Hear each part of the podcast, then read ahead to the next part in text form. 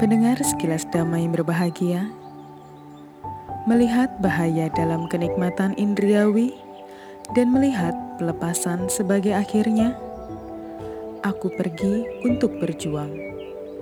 Di situlah hatiku berada. Demikian penggalan Suta Nipata 3 ayat 1. Bertemu Raja Bimbisara Mengendalikan tubuh dan ucapan serta memurnikan hati. Pangeran Sidarta menjadi petapa. Petapa Gotama berjalan ke Raja Gaha menyambut derma makanan. Di sana, seorang raja bernama Bimbi Sara melihat petapa Gotama. Ia berkata, "Lihatlah petapa itu, sikapnya sungguh terkendali. Kirim utusan, lihat ke mana ia pergi." Dua utusan istana lalu mengikuti petapa Gotama berjalan ke Bukit Pandawa.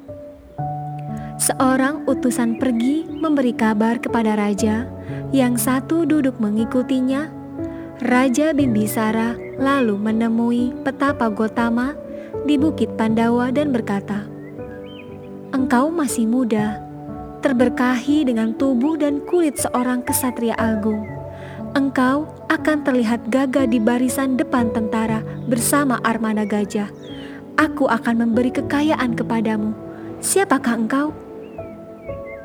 Yang mulia, di kaki Himalaya ada sebuah negeri yang makmur yang dihuni oleh bangsa Kosala dari keturunan suku Matahari. Aku terlahir sebagai suku Sakya.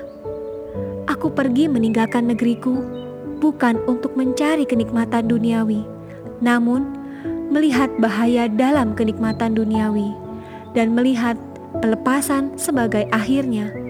Aku pergi untuk berjuang, di situlah hatiku berada. Demikian jawab petapa Gotama. Raja Bimbisara berkata, Engkau pasti akan menjadi Buddha. Setelah itu, mohon datang ke kerajaanku terlebih dahulu. Nantikan sekilas dhamma episode berikutnya yang berjudul Mencari Guru. Sekilas dhamma spesial kisah hidup Sang Tata Gata akan hadir selama 100 hari menyambut Hari Waisak 2562 tahun 2021.